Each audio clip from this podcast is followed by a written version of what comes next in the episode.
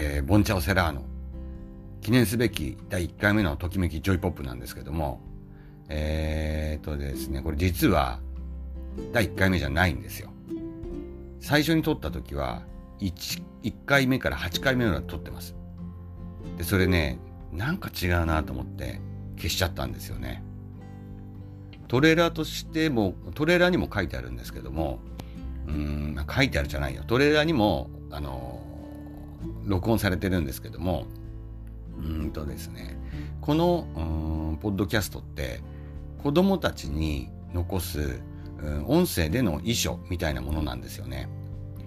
と言いますのも、私の中でこう思ってることですとか、えー、できあ出来事私が体験した出来事なんかをこういうふうに音声ですとかまたは活字ですとかブログ的なものノートみたいなものとかで残しておかないと全て私の中で完結されてしまってもう後世に伝わらないと、まあ、後世に伝えるほどの重要な体験を私がしているかというとそういうことでは一切ないんですけどもうーんまあこんな時にこんなことがあってこんな風に思ってたんだなっていうことを子供たちに残せたらすごくいいかなというふうに思ってるんですよね。で実際想像してみて私の父親も他界して、まあ、奇跡入りしちゃってるんですけどもその先代の、うん、例えば日記ですとか、えー、まあ音声もしくは YouTube 映像的なものとかがあったらそれはそれでちょっとたまには見返してみたいなっていうふうに思うんですよね。でそのまあ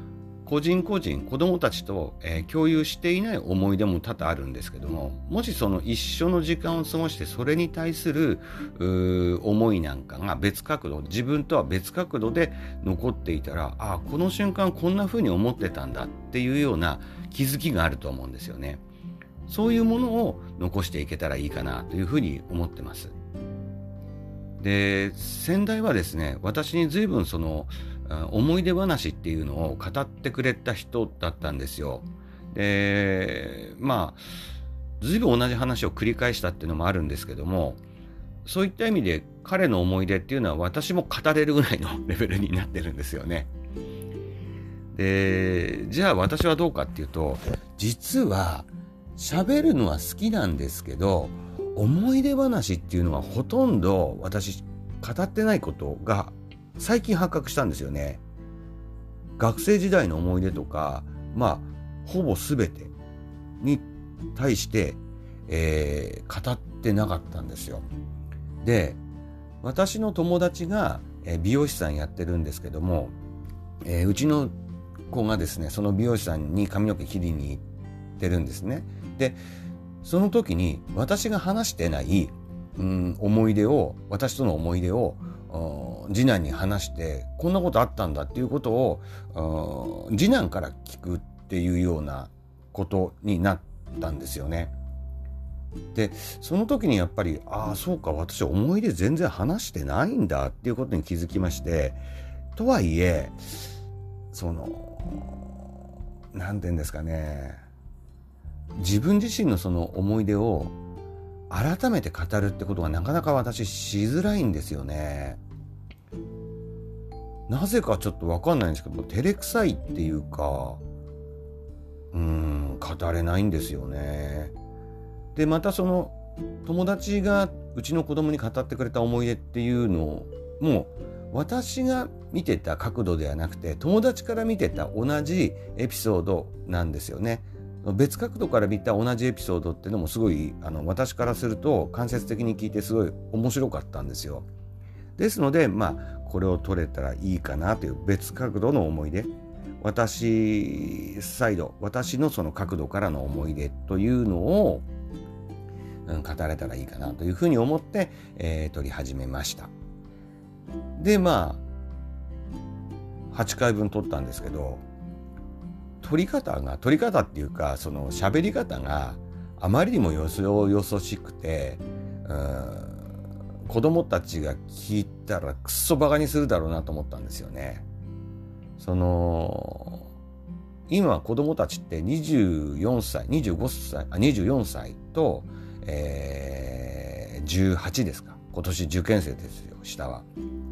18歳なんですよね。で、その18歳の方が、まあ、歯に衣着せぬ喋りなので、もう腹抱えて笑われんだろうなと思って、ちょっとこれまずいかと思ったんですよ。その自分自身のチブを残していくのはちょっと良くないなと思って、え消しちゃいました。で、2回目も撮った、2回目っていうか1回目から8回目まで撮ったのが第1部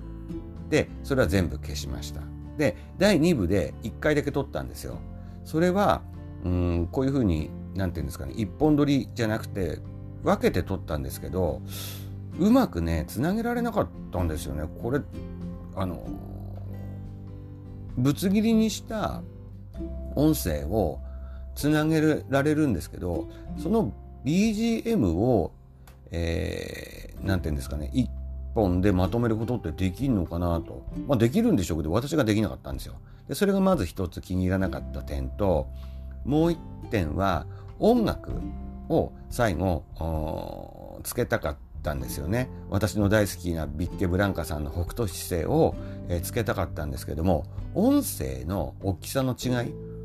その、うんと、BGM や私の声とその音楽のズレ、ズレっていうか音音量のズレがあって、すごいその音楽とか、あと効果音だけがでかくなっちゃったんですよね。で、そうすると聞いててびっくりしちゃうような感じになっちゃうんで、これも良くないなと思って悩んだ末消しちゃいました。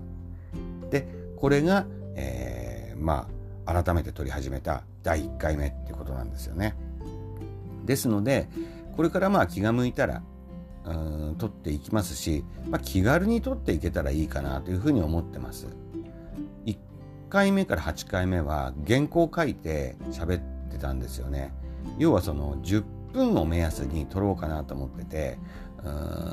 フリーで話しても10分ってなかなか続かないなということが発覚したんですよ。ですので、えー、大まかなああらすじというか内容を書いて大体そうですね A4 の紙に2枚2枚半か2枚半くらい書いてたんですけどもまあ、それを今後やるかもしれませんしそうじゃなくて今みたいに完全フリーで話す可能性もありますよね。でテーマをねテーマっていうか今度金曜日に飲み会があるんでそういったものをじ、えー、テーマとして取ったり、えー、私がやっているボランティア団体の活動をテーマに取ったりっていうことでやっていければなというふうに思ってます。であまりその何て言うんですかね、えー、他人様が聞いて面白いものにはならないかなというふうには思ってます。うんただただ子供たちに、えー、残せればいいかなと微暴録的なものでと思ってはおりますね。で前回のうんとその1から8の回もツイッターやら何や何やらには一切上げてなくて、ゆえに あの、聞いてくれた人が一人でした。世界でたった一人ですよ。なかなかじゃないですか。まあ、その、一番最初に聞いてくれた人がいたんで、あの、メールとか、じゃんじゃんお待ちしております。とは第2回目に言ったんですけども、まあ、つゆぞ、えー、聞いてくれる人が2というふうにカウントされることはなくてですね、えー、永遠の1となってしまいました。でもまあそれはそれでね、えー、微暴録として子供たちに向けた手紙として書いあ残してるんでそれはそれでいいでしょうという感じです。うん今日のところはそんな感じですかね。朝5時50分に撮ってまして東の空がだいぶオレンジ色に染まってきました。ここの部屋気に入ってるんですよね。まあそんなことも今後つぶやいていけたらというふうに思っております。えー、それでは皆さんお聴きいただきましてありがとうございました。皆さんじゃないけどね。えー、それでは良い時を。